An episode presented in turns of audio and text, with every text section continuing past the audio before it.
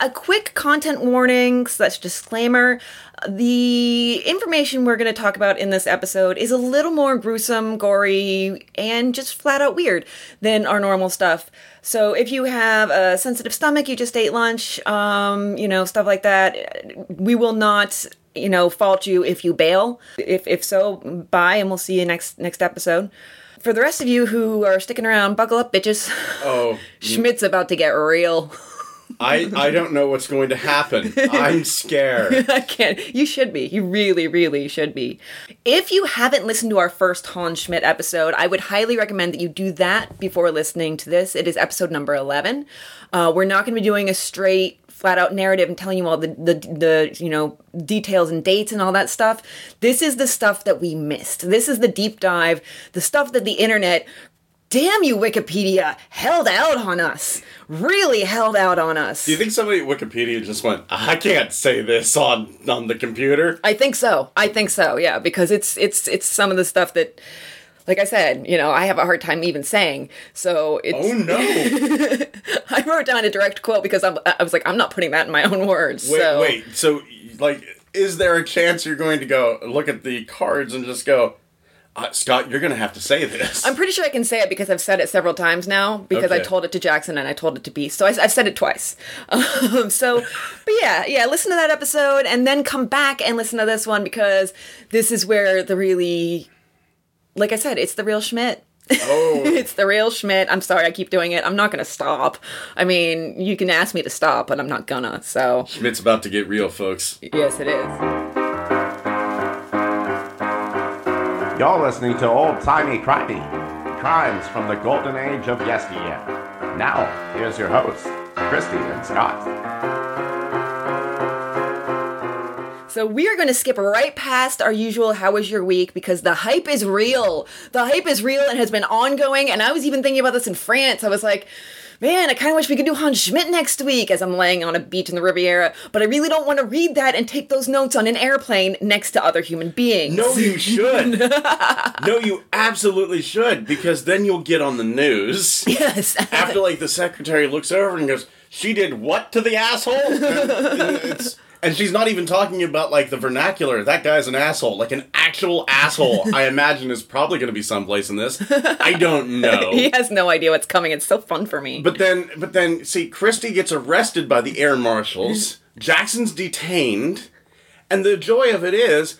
I have no repercussions from it, and the podcast numbers go up. Absolutely. Now Every- all this, everybody wins except for me. Exactly.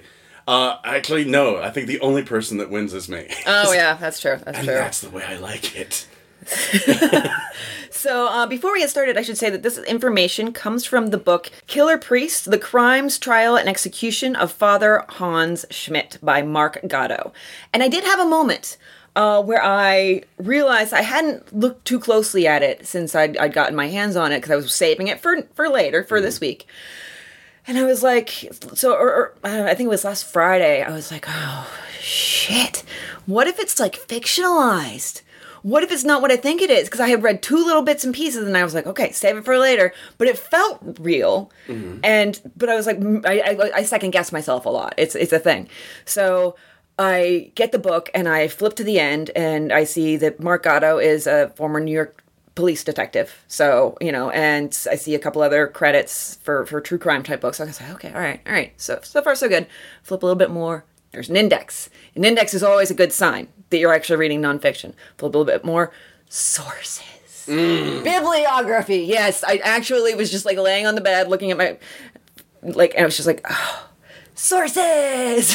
like the dork that I am. I just picture you, like nudging Jackson, honey. Sources. There's sources. Light the candles, get the champagne. It's gonna be a fun night. There's sources. sources. Sources are in the air. So, and uh, Mr. Gado, his sources were newspapers, court testimony, sworn depositions from family members, and hundreds of pages of sworn statements from Hans Schmidt himself.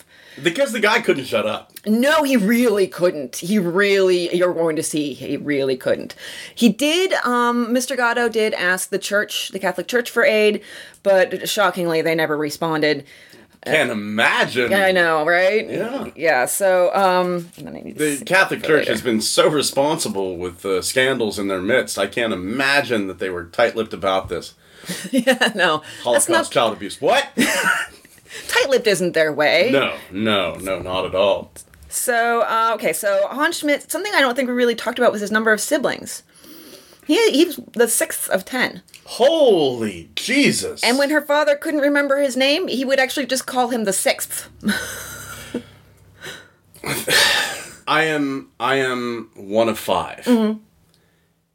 There were times, and growing up, I think I think this is why I kind of gravitated towards a lot of the entertainment field Uh-huh. because you know drummer and you know did did a little bit of uh, voice work, Mm-hmm. voice acting, and now podcasting. There was a whole lot of hey, look at me because there was a lot of times whenever my mom would go, um, I need you to go out. No, listen to Billy, uh, Brand. uh, um, I went, my name's Scott. Just wait till you have children. So I didn't. I didn't have children. and I think the time that it probably stung the worst was whenever my dad, and looking back on it, it's funny. At the time, it stung. My dad was listing off his kids because somebody asked him, "Oh, what are your kids' names?" And he and I had, I'd been taking care of my dad quite a while. My dad was very sick, and my dad goes, uh, "I have a daughter, Penny, a son, Billy. I have uh, another daughter, Marianne, and Brandon, and um, um oh no. And it's just like I'm I'm right here, Dad. Over here. What's my name? I can relate to you because my, you know, there there's se- several of us in my family, and my mom used to go through. I mean, when I was in in high school, she would go through all, you know, five of our names, and then the the cat and her husband. like she was working her way, and she would also sometimes like mash together my name and my sister's name. So let's say I'm not gonna say my sister's real name, but let's say her name is Carol. She would say like Carol. because she was like she would start with my name but she would actually want to talk to my sister. And also one time she misspelled my name in her appointment book at her salon. Oh, that's beautiful. which is brutal because everybody always misspells my name because of the special spelling that she gave it. And i'm like see? Even you can't get it right. And it was your idea to name me after a fictional murderess. Wow. kristen on dallas.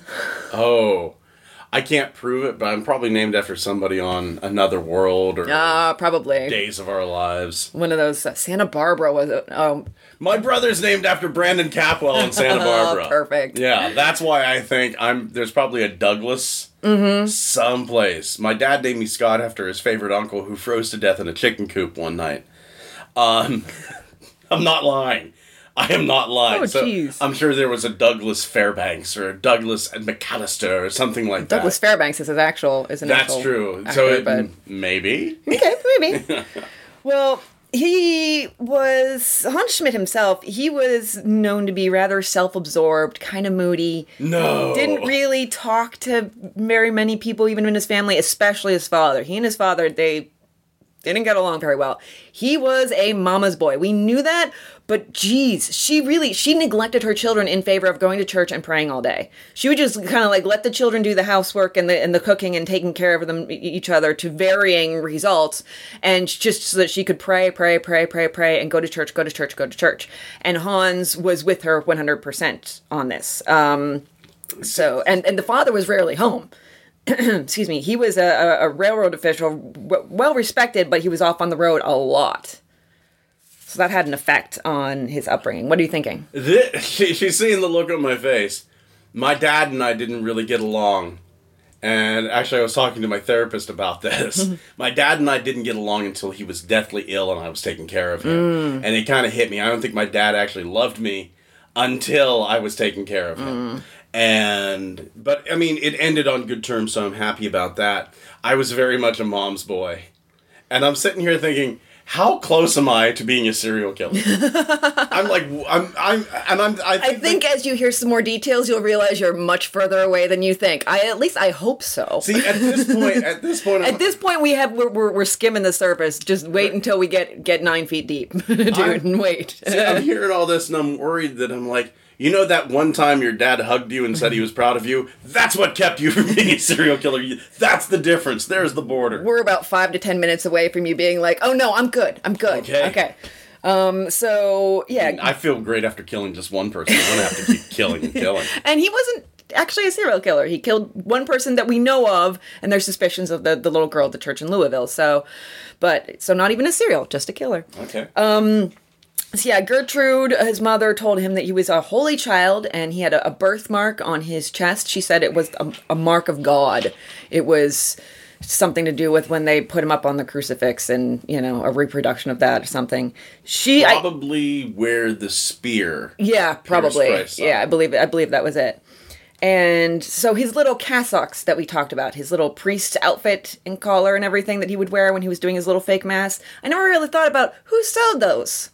Mom. Mom, yes, and he would perform mass every night for her in her room. They would lock themselves in her room, and he would perform mass, and she would in his little fake cassock and collar, and she would just be enraptured with her little priest, the little priest they called him all over town, and that something about that, and especially the locking away from the other nine children, is incredibly disturbing to me. It's not just the religious aspect of it and the the, the absolute fervor. It's the, the the being forgive me, but cloistered away. Yeah. Um. So and but of course Heinrich, the father, we talked about, he was Protestant.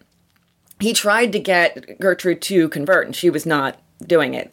So um, this had to stop. This was this was all done like not when he was around. When he was on the road, they could do their masses, and Hans could sleep in Mama's bed. But when you know Heinrich came home, he the Hans got kicked out of the the, the bedroom for the masses and the bed. Ew. Yeah, yeah, I know, I know. I don't, I don't. There was no details about anything untoward going on, but the relationship is definitely. I don't feel like it's a natural mother son relationship. There's something unnatural and just icky. Definitely. just not. icky. Okay, good. I'm getting farther away from Hans. Oh yeah, you're getting further. I need two action figures, one representing me, one Hans. And you can slowly I can slowly widen the gulf. Put them apart. occasionally make them closer. Either it, it says different numbers in the book itself. This was one dis- discrepancy that I found. Um, whether his first sexual encounter was at ten or seven. Um, with a neighborhood boy named Fritz. Uh, some mutual masturbation going on there. Well, I had to say that, didn't I? yeah, you did. Look at me not saying anything. Because I'm not a pervert. At least not in that way, ladies. ladies. So he felt guilty about this. There's obviously there's a war going on inside him. So he would that's it just increased his attendance at church and his you know c- confessions and everything, contrition. The church says it's wrong. Um, but he also thought, well, God made me this way, so how can it be wrong? The So church he was- also says eating meat on Friday is wrong. Exactly, yeah, but he didn't have our rationalization. He also Yeah. had his mother's very, you know, strong religious views being pounded into his head day and night. So, Why are you in hell? Oh, I let somebody masturbate me. You? Beef jerky. those might be different levels, but I guess those people could be meeting on the pathway down on the boat ride. yeah. According to a doctor interview, he had a great admiration for the human body and had practiced homosexuality continuously throughout his late preteens or like, you know, that that area. Practiced hell. He seemed quite good at it. Yes, yes, he did Naturally. seem. Yeah, yeah. Um, at his first communion, he heard voices. Um, the voice of God saying, I'm going to do some German here because I Oh, can't not. do it, do it. Du willst mein. You shall become a priest. So, first communion, he heard a voice. That's, we're starting to get a little, That seems uh, rather. the, the gulf is widening between you and him, isn't it? Yeah. The fir- that seems rather direct for God. God usually speaks more in riddles and stuff like that. I found. Yeah, but first communion, how old are you? Yeah. You know, the, if, if, if, and honestly, I, the voice of God in his head, I think we both acknowledge was probably just the voices talking to him. Yeah, it's years of abuse. Yes. And he, uh, like I said, reticent child, uh, self absorbed. He was never close to any of his brothers. I think we touched briefly on his relationship with his sister Elizabeth. She was the only one he was close to, and she was like kind of like a second mother. She even came all the way out for the trial, um, whereas like his his father and, and his mother just gave depositions. Let's go ahead and move those action figures closer. Okay, um, Not close to any of my brothers. I was close to my one si- uh, to one of my sisters. So yeah, it goes a little. Okay, a little it's a little closer. Yeah. But most of his other siblings he wouldn't speak more than a few words to, except for, in addition to Carl, or sorry, Elizabeth, also Carl, because he was having sexual relations with him. Further away. So, and that started somewhere around the same age as the Fritz stuff. Ew. So, Like, here's the weird thing. Fritz, I'm okay with because it's just boys experimenting, right? Totally okay with that. brother is a different story. Yeah. Yeah, yeah.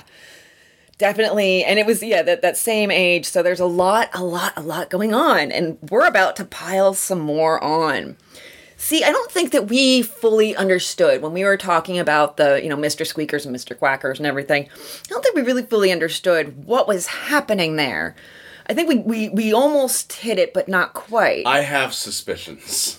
What you- I didn't want to voice the suspicions, Okay. but I don't. I still like. She's looking at me, going like, "What are you thinking, Scott?" I still don't want to voice the Oh, that's fine. That's fine. I am going to say this: the severed heads of a goose could make a very good fleshlight. what was uh, blood really was Oh, okay. blood was the big uh thing so um it blood just got him going. This is horrifying because i'm talking about a child really at the time but i mean he would eventually become a horrifying man but it's still it's this is rough. Um so he uh yeah he, he was he was transfixed by blood um on one occasion with his sister um she was she he had gotten a big scrape and she was um you know tending to it and he got excited which is um awkward. So but yeah it was blood really was the big fixation here um and we're gonna see more and more of that and that goes back to that communion thing, the blood of Christ. the blood of Christ. Yeah, it does. It does. I think that it, it's it, there's a lot of tangly religious and sexual stuff going on in here, and it's it's pretty. So yeah, he would he would just sit there and we, we talked about how he liked to watch the slaughterhouse. What he loved even more to watch his mother. Excuse me. He loved even more to watch his mother slaughter the chickens. And like I said, like we talked about earlier, he would take the heads to play with or hide for later use. Um, once his father caught him Later and use. with a bloody head and gave him a big scolding. So uh, he was careful to only p- play with his toys when his father was away.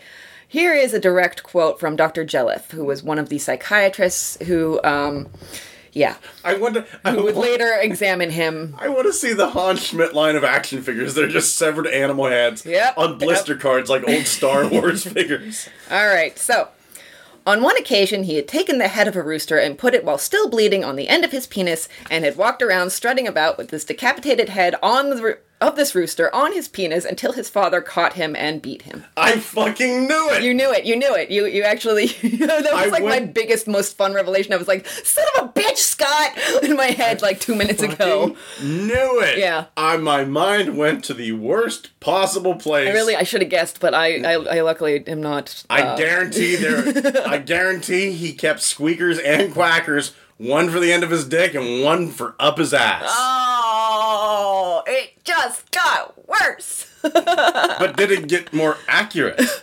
There's nothing about that in here, but he probably, as as far as that's concerned, he would be less likely to talk about because that's a little more gay seeming. So he he talks about it, but not extensively. He doesn't give details about that, and his family wouldn't have known about that most likely. I don't think. I don't. Th- yeah, because it's easier to hide. Get that off your penis, okay? When it goes up the butt with the other one. So yeah, we did talk about. I don't the- ever remember owning a brown goose. Oh God, you keep making it work. um, he, uh, yeah, we talked about the the two geese that he he decapitated those himself, and there was a lot of blood, and it was Heinrich, his father, that found this. He like followed the trail of blood to um to his son wearing a chicken head. no, Oh he- my to, god. just to the the decapitated geese, and then he was like gee, I wonder how this could have happened, and comes and, and goes and finds uh, Hans in his room, who still has blood on his pants legs and has a goose head in his pocket. So, yeah, and so that's when Heinrich really realized my kid is fucked up. I, I, I don't know where this was in relation to the rooster penis episode, but I hope it was beforehand because it really, if not, it should have been the Rooster Penis episode. yeah. And Rooster Penis episode, no, I knew I was going to say that sentence today. Yeah, I knew it. Okay. that's, that's my life now. I know, I wake up in the morning and I'm like, I'm going to say Rooster Penis episode at some point in time today. Hey there, Hans. nice cock. Shit. I can't believe you didn't catch that. No, I've, I've been I've been neck deep in this shit. You uh, neck deep in this schmidt. so you have no idea. It, it actually um, got a little depressing sometimes. But Gertrude was like, "Oh, they were going to be eaten anyhow." That's her attitude towards her son slaughtering the geese. Okay, little parenting tip from somebody who doesn't have kids. If your son starts to wear animal heads on his penis, it's time for professional help. Yes. A lot of people go, Scott, you don't have kids. you you can't tell me how to raise my children. You don't have children yourself. How do you know? I'm not a helicopter pilot, but if I see one stuck in the top of a tree, I know something fucked up and went wrong. I'm not a parent, but uh, if your son's wearing, or your daughter for that matter, really gender neutral, if your child is wearing animal heads on their genitalia, you fucked up, and it's your responsibility to unfuck it up. Yes, yes, absolutely. And that is the old timey crimey child rearing tip of the day. Mm-hmm. So, um, and Hans. This is actually making my eyes water. This, no lie. This is, oh. Yeah, yeah. Hans, eh, when asked by his father why, he just said, I like to see blood.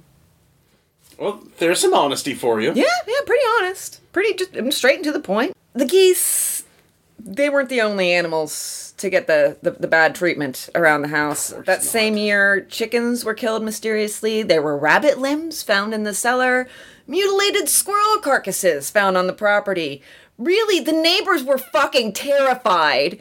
The family were like, yeah, we know what's up here, but it was never proven that it was Hans that did it. But come on, all these, Yeah. uh, how many other serial killers are there in the neighborhood? oh like- wait, It's like owning a cat. it Yeah. just keeps bringing you dead animals. yes, exactly, Yeah, except exactly. this one has thumbs and logic. yeah. Um. So we talked about the slaughterhouse and his enjoyment of the slaughterhouse. He would lose track of time there. I mean, he would just be transfixed. The butchers actually went and told Heinrich. They were like, "Look, your kid's hanging around. It's kind of fucking weird, dude. So maybe do something about it." And he beat Hans, and Hans kept going. He would also take Fritz, and they would both get excited by the blood. Which is where I said, how many other serial killers can there be in the neighborhood? Oh wait, Two. two. The answer is two. Would you please so be so kind as to um, read the title of this index card? Slaughterhouse 2. I had fun with that. yeah. Mm. I feel dirty just touching that.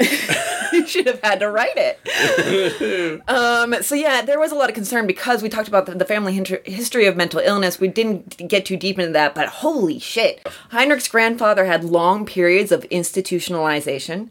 Um, Gertrude's Gertrude's grandfather committed suicide. Her brother followed suit soon after. Heinrich's brother was institutionalized for his whole adult life. And then later in the book, I didn't write all these down because it was just like a deluge. But later in the book, um, when the lawyer is trying to prove uh, Hans is insane, and he brings out this family of history history of mental illness. At that point in time, there's about five more suicides added to this list. It's crazy. It, I was like, that that happened in the interim between when Heinrich started to worry and when Heinrich was at, doing a deposition about his son because his son had murdered somebody. Wow. Yeah, so it's pretty it's pretty heavy in the family. I mean, that doesn't mean anything. It doesn't you know, like And I've often said it mental illness is a disease. Yes. Just like cancer, just like heart disease. It, it's we still live in this weird stigma. Mm-hmm. This is honestly, I think this is probably one of the two or three most archaic things that we do. If I have the flu, I'm going to a doctor. If I have cancer, I'm going to an oncologist. if I'm freaked out, why do I get stigmatized because I go to a therapist? Yes, yes, I am fully with you on that. Yeah. I've I've made a point of being open and honest and just frank about being in therapy because several times I've had people ask me, you know, very quietly, like, oh, can, can I get your therapist's number? Does she have any mm-hmm. openings? You know, like, and they'll always do it on the side, but I feel like being the more open and honest we are about it, the less stigma there is. And it's, it sucks because it's like you're bearing the burden of other people's ignorance and you're having to like educate people and, and everything. But at the same time, we gotta do what we gotta do, you Yeah. know? So, so yeah, I'm with you on that. And, you know, honestly, Heinrich knew his son was fucked up. He knew that there was this family history, and what does he do? A whole lot of nothing. There wasn't a lot to do during that time, especially um, in Germany. Um, so I'm sure the beatings helped. yeah, I'm sure the beatings helped a lot. Yeah, that that that tends to help. So in 1895, the family moved to uh, the town of Mainz, which I have to wonder about the motivation for that move. Was it okay? Hans has killed too many of the neighborhood cats. The neighbors are starting to give us dirty looks. We need to get the fuck out. or here's the thing there is a prominent seminary in Mainz.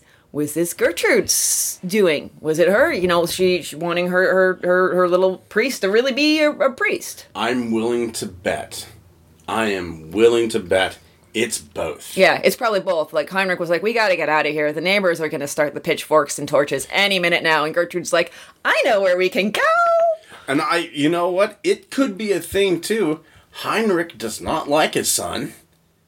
At this point, it's like, okay, seminary, good. Yeah, yeah, Good. Religion, good. Catholic, yeah, get it. I don't give Yeah. a shit. I'm Protestant as all fuck. Look at me, I'm nailing up more shit. I think that Luther kind of did it a little underhandedly, and I'm gonna I'm gonna make up more rules. I think God should deliver pizza on every Thursday before mass. How about that? I th- tap tap tap. God should ban the torturing and slaughtering of animals by children. No, no, God loves that shit. I've read the Old Testament. Yeah, That's true. So, um, yeah, his priesthood education essentially began at this point, around the age of, of 14. Um, he was very studious, uh, very smart, top of his class, still odd. Uh, the teachers agreed that he was a genius. I'll tell you what'll solve homosexuality: becoming a Catholic priest. Yes, that'll do the job. Surely nobody has tried this before. Nah. Uh. Keep him far away from women. Tell him he can't touch him at all. That'll do the trick. Throw him around a whole bunch of men who have the same feeling. We found the secret formula. That's it. The secret for not being gay. It's that and war. So, age 19, he's admitted to St. Augustine Seminary, and this is Gertrude's dream come true. But Hans is actually questioning it. He actually has some doubts here. He's questioning his faith and wondering if he should really go down this path until, of course, God speaks to him again, this time a little bit more eloquently. Okay. If you have not the vocation, make yourself one. Hmm. Which is kind of like make it your own, which he kind of did. So I feel like he was following that directive. Unfortunately, it came from his diseased mind and not from actual the voice of God. Sorry, not really a big believer in hearing voices from God. Dear God, are you sure I can still get into heaven? I have a goose head in my butt and one up my urethra. Excellent accent. I uh, thank you. Good Hans impersonation. Thank you. I've been working hard on my German. So while he is uh, at seminary, he would make extra money uh, playing the violin in uh, saloons in his cassock and collar. so full priest get up, all right? You know, the robe, the the collar, playing the violin in a saloon. Does something in this picture seem a little wrong? Several things. and I'm adding shit to it. Covered in blood. Severed, severed goose heads hanging out of his pocket. Yeah. Staring at, as he's playing in the saloon, staring at somebody while they're eating their veal parmesan. Is Dead goose head, the tongue lolling out the side. Is that a shaving cut on your face, or are you happy to see me? All of them. Yes. Yes. So, um, and then he he actually he he wouldn't necessarily he, he didn't seem to be doing this for the money because he would just sometimes just come back and give it all away. There were some really weird contradictions in his behavior. well, I mean, we're we're not really doing this podcast right now for the money. We're giving this all away. I mean, that's true. really what happens, one of us has to become a serial killer. That would drive the. But we don't even have a hat on the ground. You know? This, not yet. Not yet. So he had his hat on the ground, or I guess a case, probably a violin case on the ground. We don't even have our Patreon open. We're just like, free! Free for everybody! The money will happen. Don't worry. It will be magical. Um, so yeah, he, it was just weird shit. He would, he would later, like, steal food from the the uh, monastery or whatever the church when food was free for the priests and there were no complaints about availability so it's, it's very strange he would he would steal money from the church but then give it away to the people he thought were, were deserving I'm gonna move the action figures closer. okay Um, and I'll tell you why. Uh, they always have food out at it uh, at my workplace. Always, Yeah. always, always, right?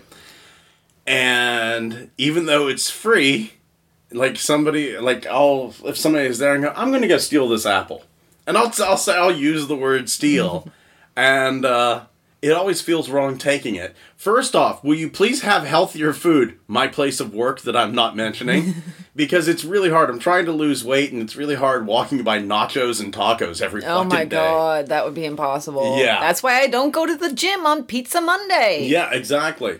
But this last time, thank God it's summer, so they had lighter fare, so I was able to mm-hmm. like swipe and see there. I just did it Yeah, you did it, yeah. I was able to take an apple or some grapes and stuff like that, something a bit healthier. But it's still like it's just this it's this constant barrage of food, and on top of that, I have to speak on the phone, so it's not like I can eat it. you know? yeah that's weird How can I help you? Yeah. All right. Well, I get it, but at the same time, he would sneak. He wouldn't say, "Oh, I'm going to go steal some bread from the kitchen." He would sneak. It's very strange. You know, it's just it's just a little. It's, it's a weird contradiction in his personality where he's like, "Yeah, I'll take some money," and then just gives it away. Um, and at the at the seminary, he was hostile towards his colleagues. He had a tenuous, you know, kind of reputation and argued with his professors. So we can kind of see the beginning of his getting, you know, kicked from one church to the other to the other mm-hmm. here because he just can't get along with people. So then he goes to the University of Munich, and that's where we talked about his arrest for uh, in in 1905 for charge. He was charged with forging graduation certificates. And honestly, again, we can question: Did he just take the money and give it away? Because it seems likely. Did he take the money at all? Yeah. You know, like he just he just thought that these failing students deserved to pass. So, and it seemed like he it was on him to decide who who gets to pass and fail, who gets the money from the church offering, who gets to live.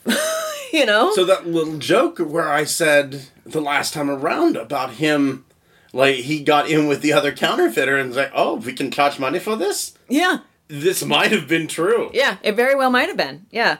And Action figures get closer. he I mean he he actually started the uh the graduation certificates with his own diploma, his fake diploma for Dr. Johann Schmidt. And he told everybody he was a doctor and they called him the crazy doctor and the crazy priest and it was it was a very strange kind of situation of, of what was going on there. Um, so yeah, he was charged with uh, forging these graduation certificates. His dad came swooping in with the money, and a lawyer. The lawyer argued, "Look, there's a family history of mental illness. Some of his relatives have killed himself. If you put him in jail, he might kill himself." And I'm kind of like, I don't, I don't know. I'm side eyeing that real hard, that argument. But uh, I don't know very much about Germany's legal system. So the knowledge that he might go to jail soon just turns Hans even nuttier. I don't know if he was trying to prove a point or if he was just kind of blossoming into this crazy nutty person that he would become. He rides his bike through the city in broad daylight in his underwear. Yeah. Action figures get farther away. So his insanity plea had a quote unquote deluge of supporting depositions because everyone knew him as the crazy doctor and everybody had seen him riding his bike. So it could have been, you know, shades of things to come later when it's like, well, is he putting this this this insanity? Is is he shamming, as they said through the book? Is he shamming the inf- insanity defense? I don't No. think, no, no, no, no, absolutely. Once you put a chicken head on the end of your penis, I think you've crossed the line. You, you we we can officially say that. I mean, but that doesn't necessarily excuse murder because of the way that the law is set up. So anyhow, but Right. that's that's not really the point right now. But so the court sends him to a cold water cold water sanitarium at Jordanbad in Württemberg. Is this what I think it is? Like cold bath shocking into sanity? Yeah, yeah. Yeah, Cold I've baths heard about these. every day as therapy. Uh, Hans is there for a month. He takes one bath. Hans, I was gonna say buddy, but I don't want to. Um, maybe he should have taken a couple more. I don't think that it actually affects anything, but it's worth a fucking shot. Yeah. Jesus, bonkers dude. Cold cold water baths for sanity. I know, right? This is right up there with God, just it, it kind of hits me. We've only been really doing medicine right probably for about a hundred years. Yeah, yeah. And and you know the medicine for the head. Yeah. less than that. Honestly, psychologically, I don't even think we're there. Oh no, I don't think we're there yet. I Yeah. think we have a lot a lot further to go. Yeah, and I'm I I do something I do something uh honestly that I find helps amazingly, but at the same time seems a bit like witchcraft and woo. I, I do this thing called EMDR. Oh yeah, yeah, yeah. I've heard yeah. of EMDR. Yeah, and if you have PTSD, I, I strongly suggest it. My results may not be your results, but eye movement desensitization and reprocessing, I love it. I love it. It's a fantastic thing. But why? Yeah, it just seems like at what point, like, at what is the proof that cold water baths I know. cause sanity? Oh, well, later on, they actually brought some when, he was in jail. They brought some phrenologists in, multiple phrenologists, To read phrenologists the bumps on his to head. read the bumps on his head, and there are extensive reports about the bumps on his head and his facial structure and everything, and what all of that says about him as a person. And yeah, it's it's. I didn't really get into that because I was just like you know, pseudoscience, and it's you know not really. It's not. It's it's it's just a thing that they did, you know. But it, it still was like reading it. I was like, you're so full of shit. You're only saying it because you know he killed a person. Yeah. You know, you're saying he has a brutal face because he killed a person, and you know it. Like your your own biases are coming into play here. This whole like head bump thing. Listen, I have um a thing where I I'm a picker. I pick at my scalp. all right, I'm getting better at it, but not always. Mm-hmm. Me, my ears. Oh, okay. Yeah, All right. like- I have I have a little thing in, like up in the the top of my ear that I sometimes get Mm-hmm. at if I can't get any good scabs on my scalp. I'm getting better. I'm getting better. I swear. But it is a like it's like a not chronic isn't isn't the word, but it's compulsive. Yes. All right. It, and it's actually in the DSM now. Um, this is like skin picking type disorder. Um, and my bumps on my scalp can change at any time. Yeah. because of that. Yeah. Like, I, and and then all of a sudden, my person personality, according to a phrenologist, would go from "Oh, she's a sweet girl" to "She gonna kill someone Mm-hmm. any minute now." Just watch, she's gonna snap. for me and and you know here's here's something too now christy and i are finding out stuff about each other yeah. i will even in my sleep i will scratch my ears until they bleed You have um. blood already Mm-hmm. Yeah. I, I just woke up here was like, 40 minutes ago He didn't shave, so how? But I Yeah. no, I totally get so it. yeah, yeah. I, I have blood there Mm-hmm. and then on top of it instead of biting my nails and i people don't really Do you pick? the corners of my nails do you oh, see it there okay. Yeah. Okay. I see yeah, it. yeah, So I do uh, do like the corners of my nails. my nails used to peel very badly, um, and I would peel my nails instead of biting my nails. So I like, remember- I've strengthened them up, but I remember listening to a radio show one night where this guy called in and they were talking about cannibalism on this show. And this guy goes, What degree does it happen? He was an author on cannibalism and he goes, I will chew the corners of like where the skin meets the nail. It's the skin, right? Mm-hmm. And the, the the radio host actually flips out on the guy. That's disgusting. That's horrible. And at the next break, the author didn't come back. And I'm like looking down at my nails, going, like, "I do the same thing, buddy." I, you know, just that's weird to flip out on. That's a weird thing to flip out on. I'm just the, say. the radio. I'm not going to say who the radio host was. Coast to Coast and George Moore. I kind of had a feeling. Um, yeah, and but the guy, yeah, it was uh, George Noory's a weird one. Okay. He's he's that type of guy. I'm not saying George Noory is this, but he has that type of affecture, that type of personality that you can tell, and I'm probably going to piss a lot of people off here. It seems to me is very fake. Oh, okay. All right. All Like right. he'd be the one going like, you know, uh, Steve, you know, little Steve there, ten years old. Uh, You know, I, I, I wonder, you know, what's up there on the moon? Do you think aliens have feet as he's digging, like, the ditch by the side of the road to bury the corpse that he's, of, the, of his latest victim? Do you think, and then just asking stupid questions. Do you think ghosts have feet, Jimmy? I don't think ghosts have feet. They just float around. I mean, they just be hanging there. I bet what it is is after you're a ghost, you have feet for a while, but then as you forget that you ever had feet, they fade away. That sounds kind of nutty. I know somebody else who was kind of nutty. Getting back to Hans. That was a little bit of a derail, but it was a fun one. There we go. Um, so after uh, Jordanbad, he was sent to the monastery, a monastery for penance. He drove the monks nuts. no. he was hostile. He would not listen to a single command. He would try to argue and logic his way out of everything, or he would just, just you know, clam up. Um, and he ran around one day without any pants, only wearing the cassock, which they generally tend to be about ankle length, but there's a little opening down the middle. So pretty sure that yeah, that was that was something. I wonder Um, how genetically gifted old Hans was. it's it's a question. It's a question. We'll never know, and that's fine. Yeah. But yeah, it's a question, and he was uh, maybe not so much because they they weren't impressed. They sent him back to Mainz after a few weeks. Fair enough. I mean, is it like is it like a shiitake mushroom just hanging out there, or is he full Rasputing it? Full Rasputing it. That needs to be. Is it Rasputing or Rasputining? I, I'm going since it ends in in already. We can just throw a G on throw there. a G on there because for in brevity's sake. in in Johnstown, with our, our, our tendency to drop the G, uh, it would be Rasputin, and then it Which just goes back just- to the original. Just the original Yeah. name. yeah. We're professional podcasters here. Yes. At least I am. I've made money doing this. So I'm a professional writer. I've made money writing. there we go. I qualifies also English lit major. I when they handed me the diploma, they said this confers upon you nothing but the uh, ability to make up words. So go forth and and make up words. Uh, Rasputing it is. Rasputing it is. So, um, speaking of crazy priests, um, ordained on December 24th, 1906. Christmas creeping up in here again. Just a, just a hint of it, but enough. Um, the other candidates knew about his behavior.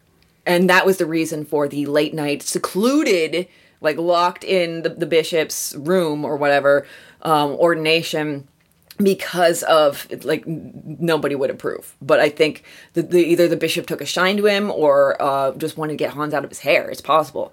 I mean, I, I want to say it's the first one took a shine to him and just say, yeah, look at crazy. He don't care.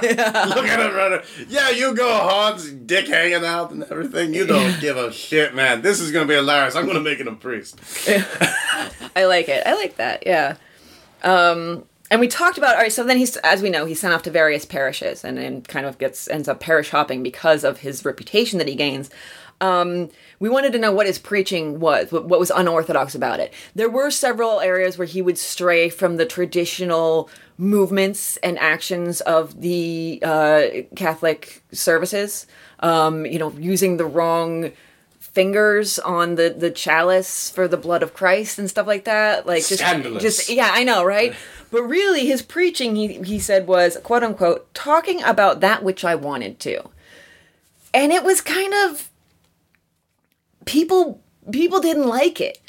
Um he uh he delivered a sermon using the voice and gestures in the manner of an actor. And people didn't and especially in a small town people don't they don't want some big fake they don't want that. They want earthy, down to earth, normal, and that they can understand. So there's lots of talk and laughter around town. You can imagine they were probably like mimicking him a lot. And during one of his speeches or his his, his um, sermons, listeners were so shocked that they believed they had a lunatic in the pulpit. Good on they, ya. They were right. They were right. Good yes. job.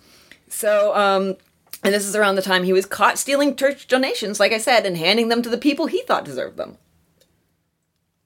Okay, sure. I mean, Okay, it- all right. but it feels a little bit like playing God in its own way.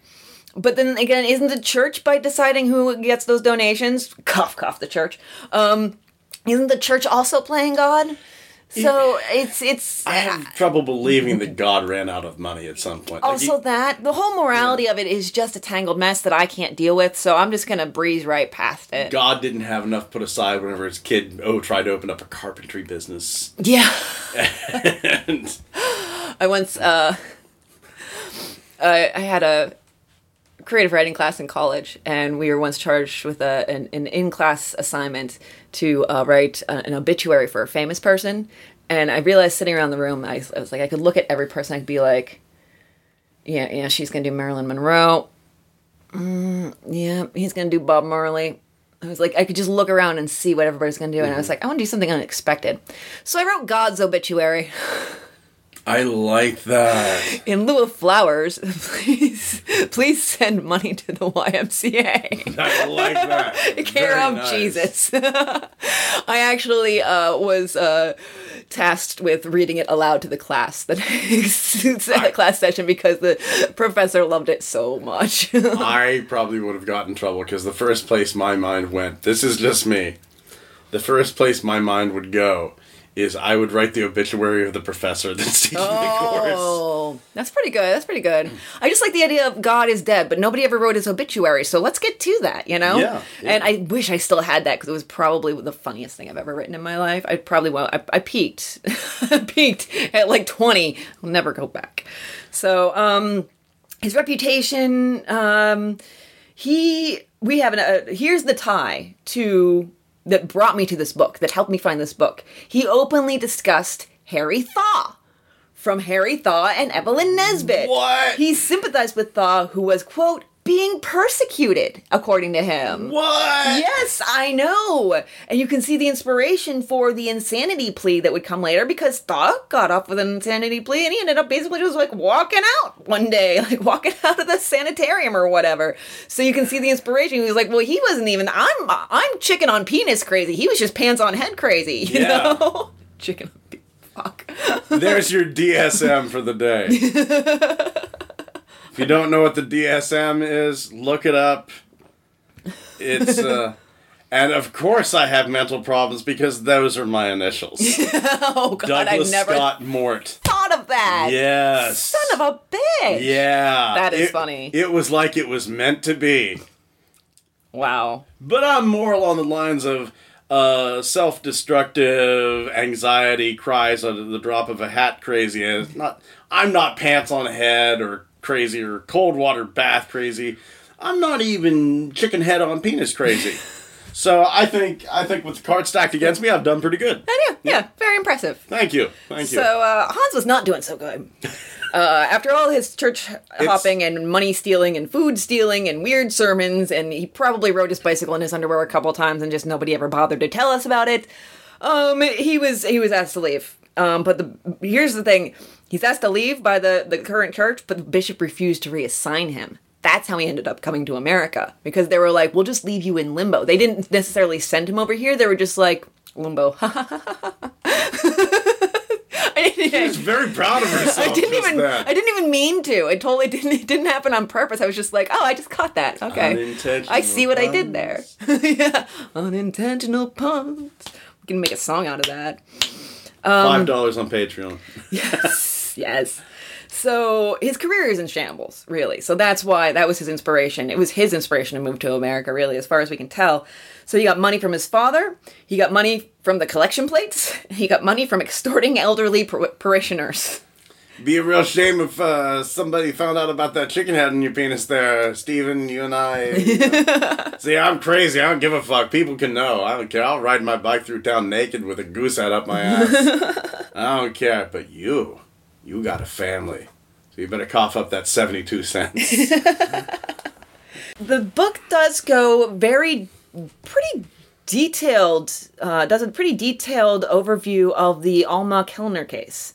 Uh, that's the little girl who was found um, dead in the basement of the church in Louisville where Hans Schmidt was uh, a priest. Uh, and I didn't pull in too many of those details just because it wasn't Schmidt related. You know, we still don't know when he was on death row and they would ask him, you know, his lawyer asked him, the um, prison chaplain asked him, you know, because they were trying to figure out, because they, like we said, that the, um, the janitor at the church was actually uh, arrested for it, and there was actually a big manhunt that went like all the way around the country, and it was it was actually kind of crazy. So, um, but yeah, they they.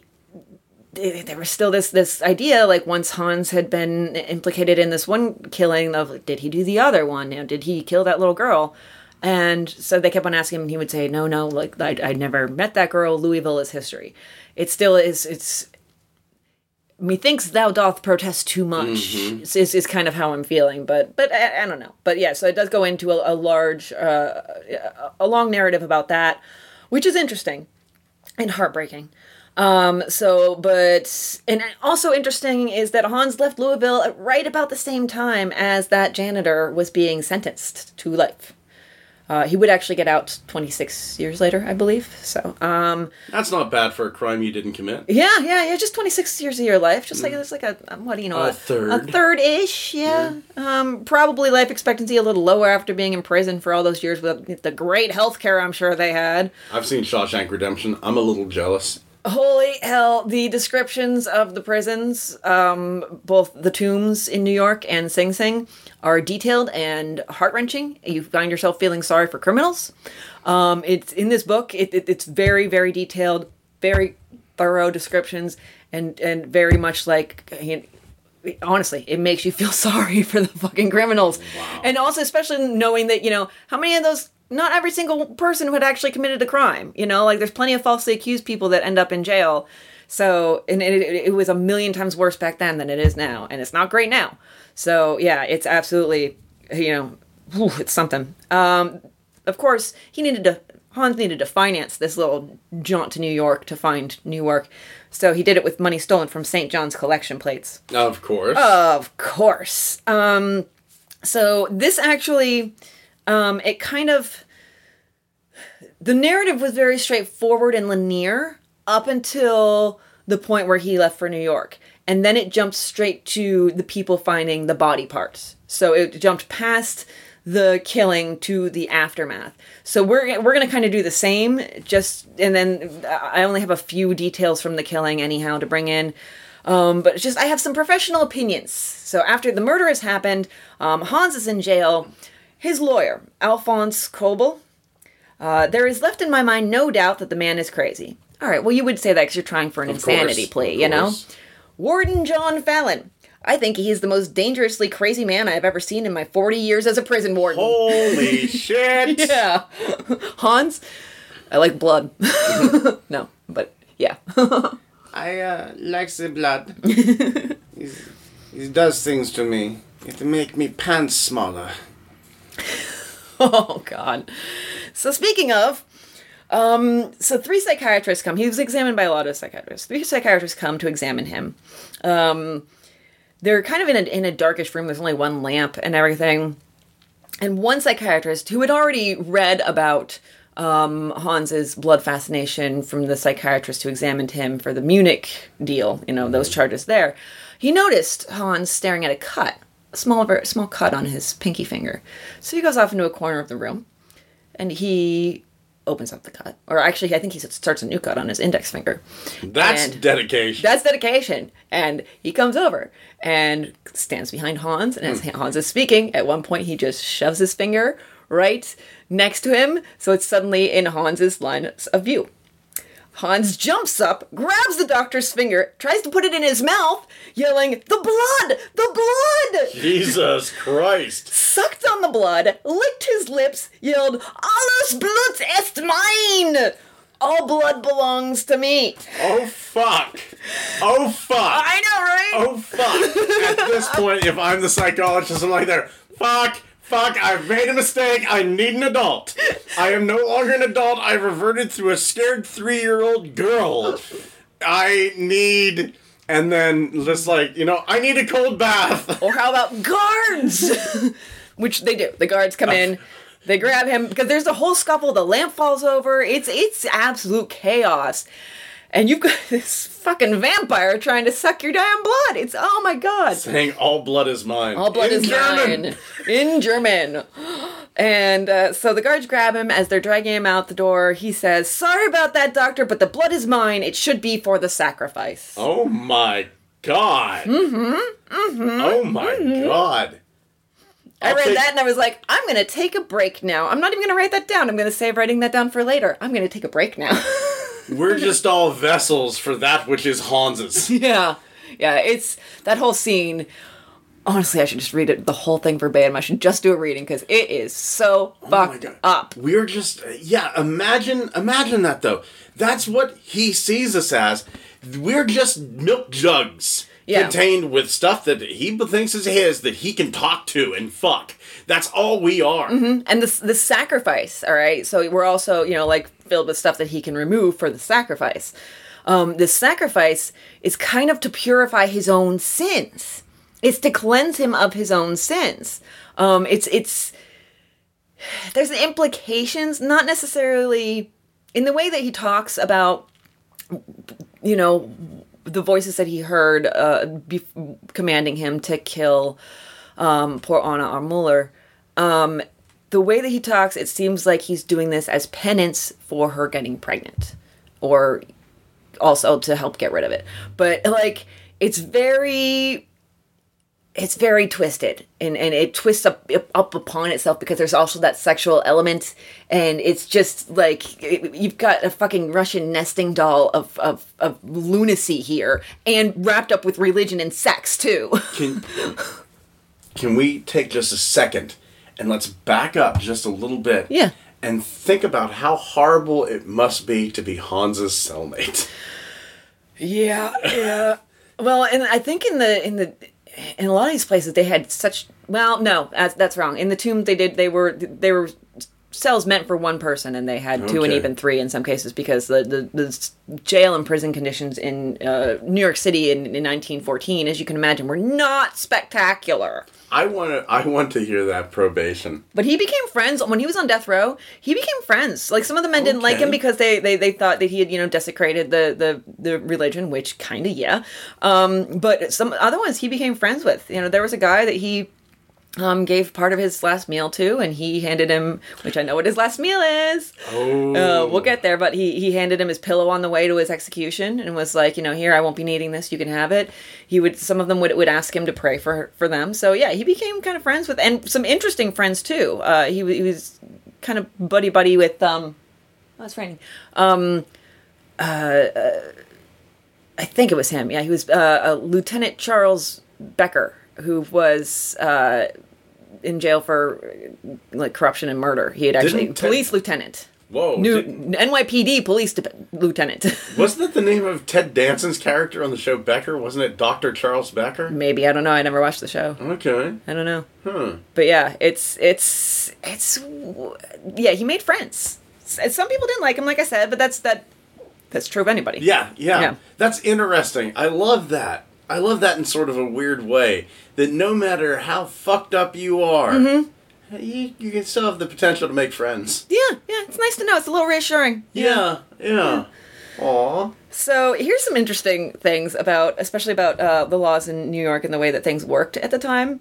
Um, the coroner would have an inquest uh, to determine the cause and manner of death.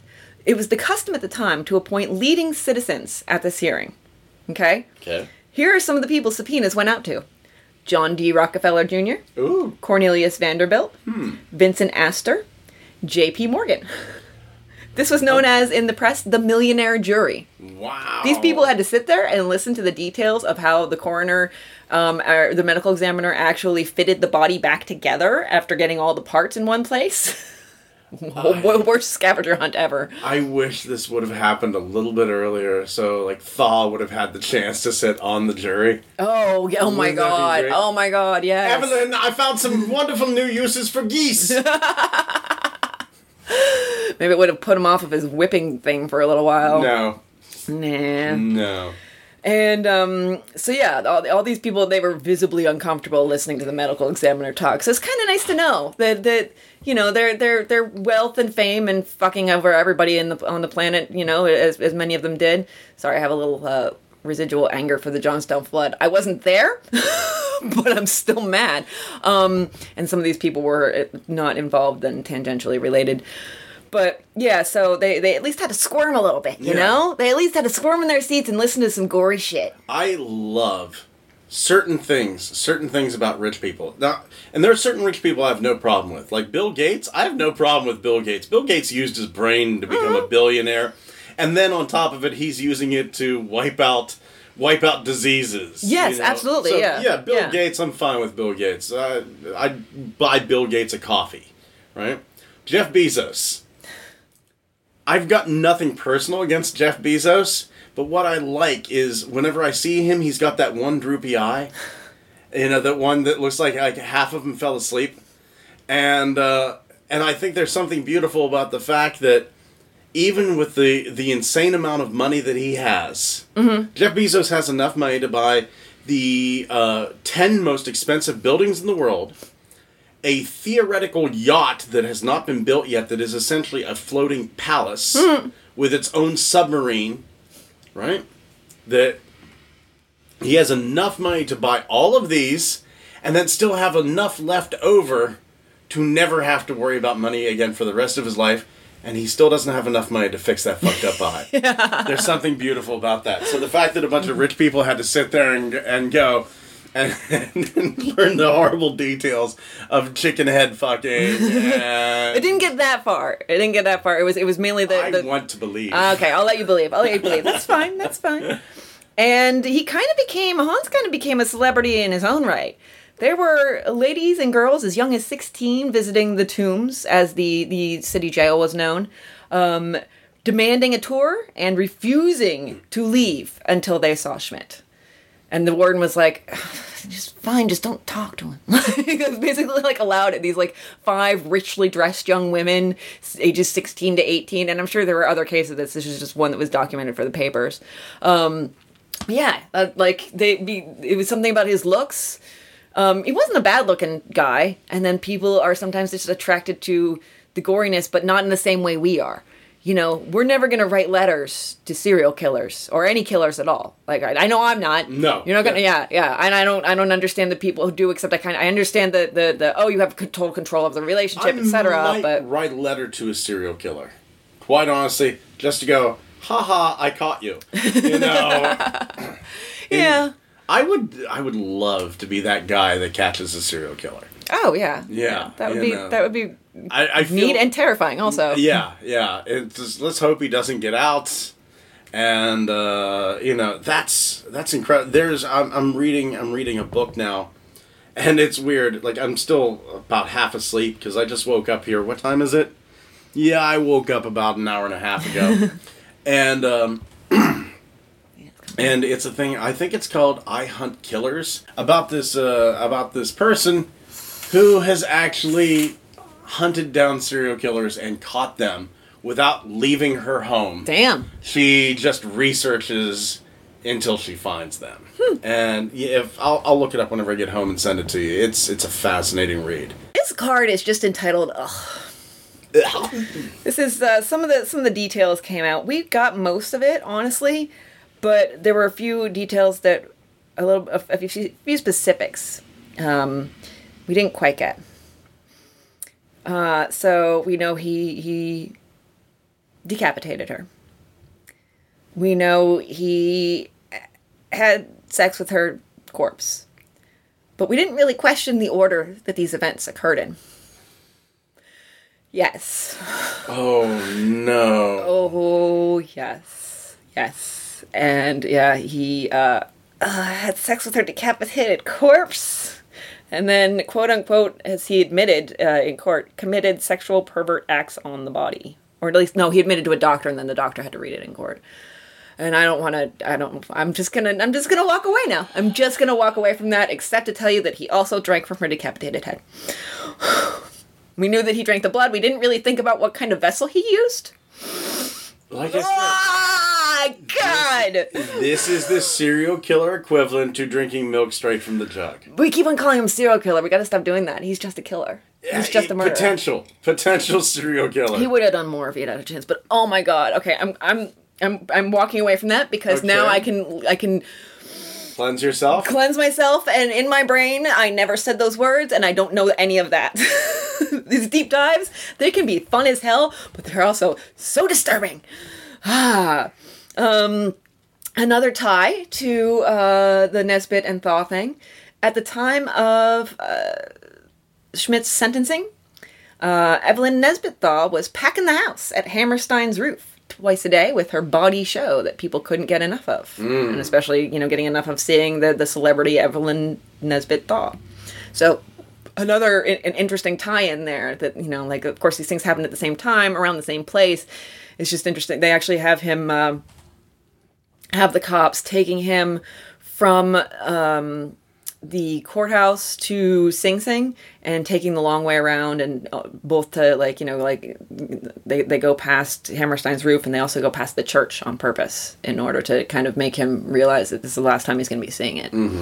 So um he tried uh, in the months after his arrest, um, between his arrest and his execution. Uh, I would say spoilers, but I told you to listen to episode 11. Why didn't you listen to me? God. Um, Damn it, man. so, in the months after his um his his not arrest, but his ex no conviction, um, between his conviction and his execution, he tried a new story. Anna died from a home administered abortion. Um, Muret, the dentist uh, from the previous episode, the, the one who was the help with the counterfeiting and they were lovers Yes. um, was there for and helped with the abortion. Another doctor was there too. Um, and Muret was the one who suggested cutting her up. And the people who were implicated in this were not happy. There were many angry, angry depositions being sent around town during this time period. And they did try for a new trial based on this supposedly new evidence because the rule is if you have new evidence that could influence the case that was not known at the time of the trial, then you can go ahead and you know like that, that that's your opening for a new trial. And everybody was like, um if this is true, then it was known at the time of the trial, wasn't it? By one Hans Schmidt. so no.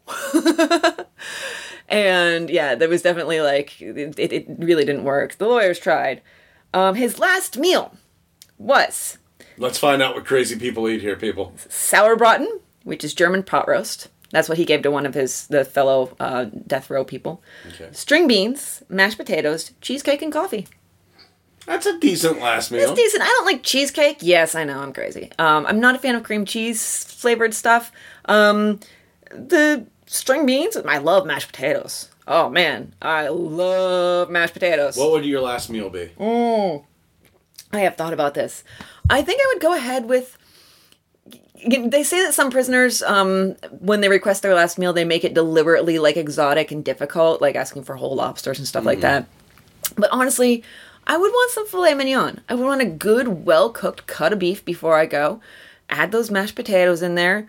Um, green beans, but with cherry tomatoes. If you if you add the cherry tomatoes just before the green beans are done and just give them some time to warm, they just pop right in your mouth. Really? Oh, I've never had you that. should I'll try it. Yeah, I'll it's try delicious. This is like Jackson and I's like kind of like stay home date night meal that we'll do for special occasions. Um, and um, you know what? I just discovered the the joy that is a good crab cake. Add a crab cake in there too, and then dessert, just some chocolate and coffee. Okay. And like make the coffee, make it like an Irish coffee or something like that Okay. like the kind they do in France, where it's like three quarters of the, the drink is whiskey and there's just coffee floating on top. When Jackson got his first name when he was like, Jackson got his first one and he was like, whoa. it's like, that's Irish, all right. So, how about you? What would be your last meal? I would want spaghetti squash lasagna. Ooh, spaghetti squash is so good. Yeah, I love spaghetti squash lasagna. Nice big chunk of garlic bread. Mmm. For dessert, We're making each other hungry, Yeah. are we? for dessert, a slice of plain angel food cake. Oh. I love Just plain angel I food cake? Hmm. love plain angel food cake. No strawberries. Oh, I need the strawberries like and the whipped cream. No, Not even just the strawberries. I need the whipped cream too. No, nothing. Just give me a plain piece of angel food cake. And to drink, I'd want a strawberry milkshake and a Mountain Dew. Wait, wait, wait. I need to I need to reiterate uh my not reiterate. I need to change my dessert, especially if it's summer.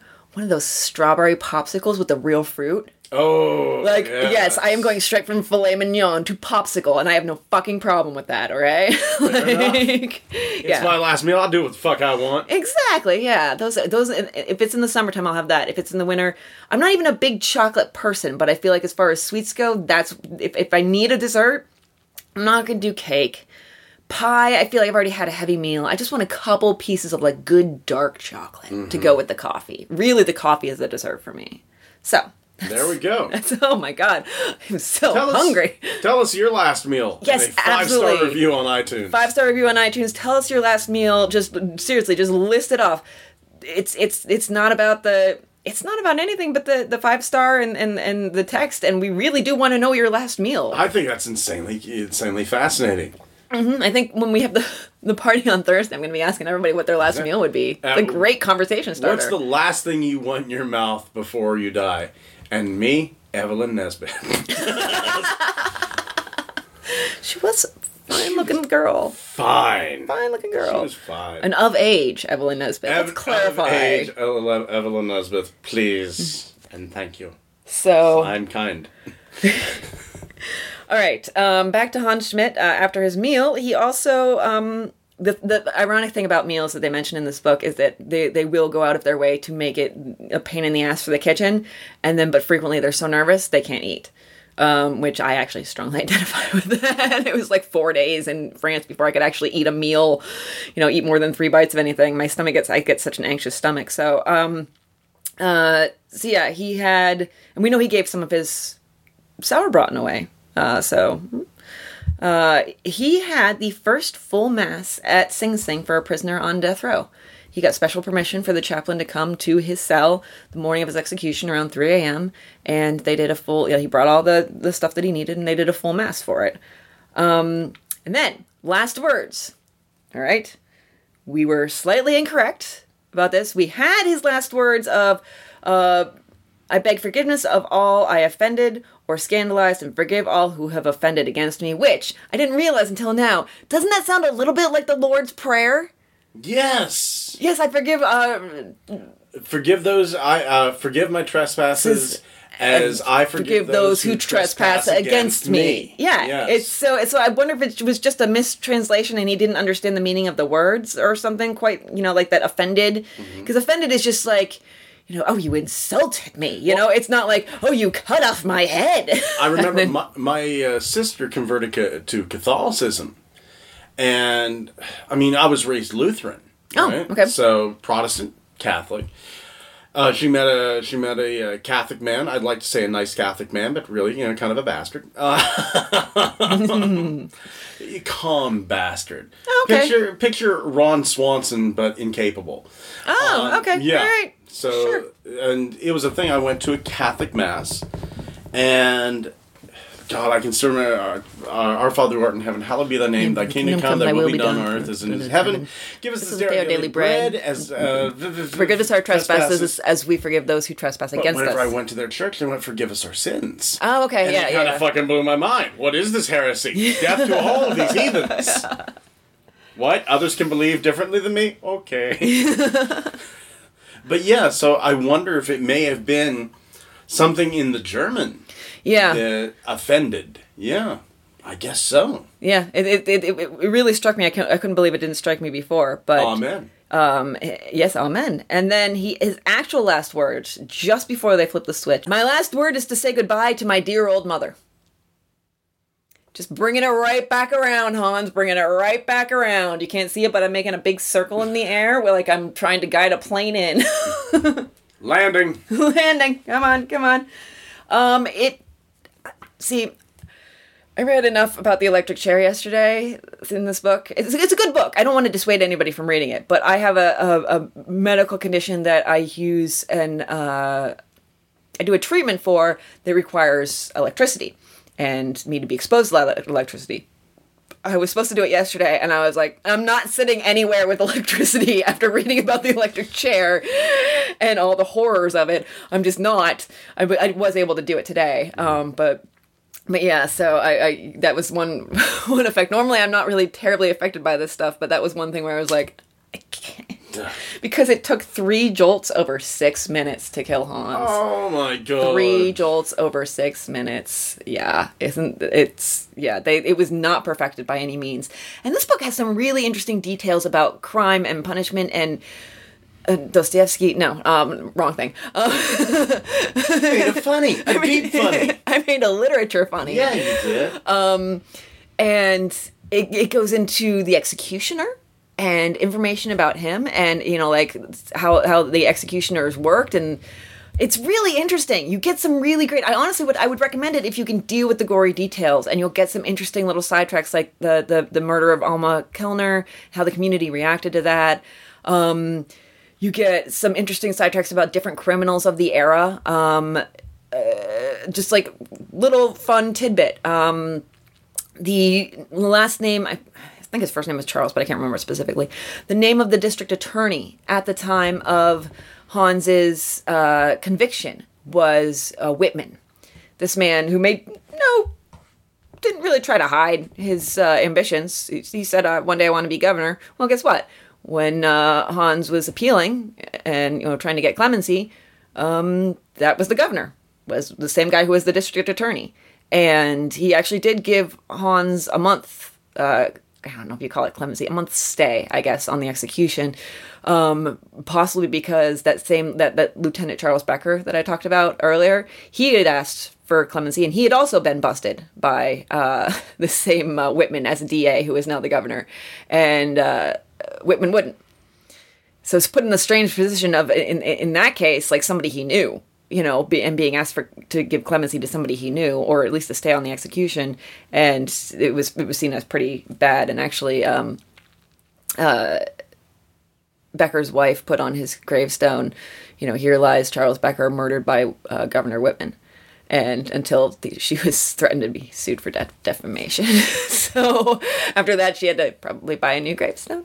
So yeah, that's just random, random little tidbits. You get information about the prisons. You get information about um, the there's just lots of criminal justice information that I didn't know. I'm uh, I'll never be the same after having read this book, but I've given you all the gory details already.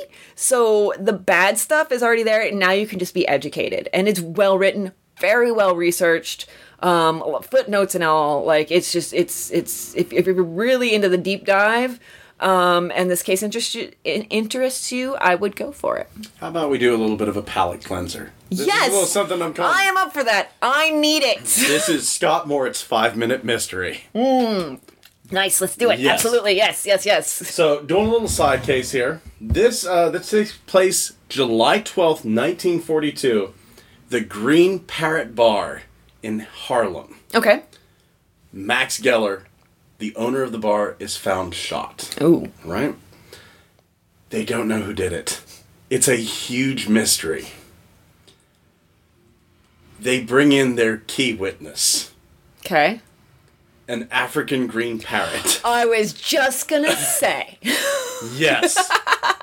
they go, they look at the parrot, and they go, Who did this? The cops question this parrot, and the parrot looks at him and goes, Robber! Robber! Oh. And they go, Well, that doesn't really tell us anything.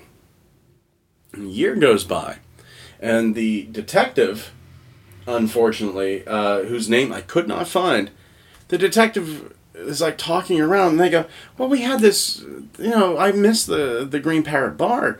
They had this bird that, like, whenever the regulars would come in, it would say the name of the regulars." And the guy went, "Wait a minute, what? Maybe the bird's not saying robber. Maybe the bird's saying Robert." Robert. Oh my god. right so they start to they start to look around they find there is a robert butler who left town who was a regular Oh, he was a taxi driver right he left town and moved to maryland right after the murders happened Oh. they bring robert butler in and they look at him and they go you know the parrot said you did it they actually go Oh. the parrot fingered you as the murderer and he goes uh, yeah i did it uh, and it turned out uh, robert came in drunk the Max Geller wouldn't serve him, and Robert shot Oh him God. and ran. And I just picture like this police chief going like, "Another one solved. Give that bird a badge." Polly won a badge. Mm. yes, Robert Butler was put in jail on the word of an African green parrot. oh my god, that is wonderful. Yes. That is delightful. So there is my little five minute mystery.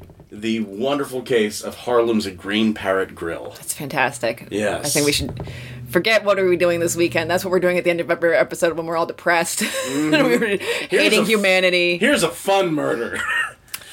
yeah, it's it, it, it can get a, can get a little grim towards the end sometimes. Man, It's a little weighed weighed down with all these details and such. So yeah, so yeah, I, I like that the five the five minute murder, and we can trade off. Yeah, I, mean, I already have one that could possibly work for it because I, I, you you do find some things that are too short for this this format. Things that really only would take five minutes to to tell, um, but they're still entertaining.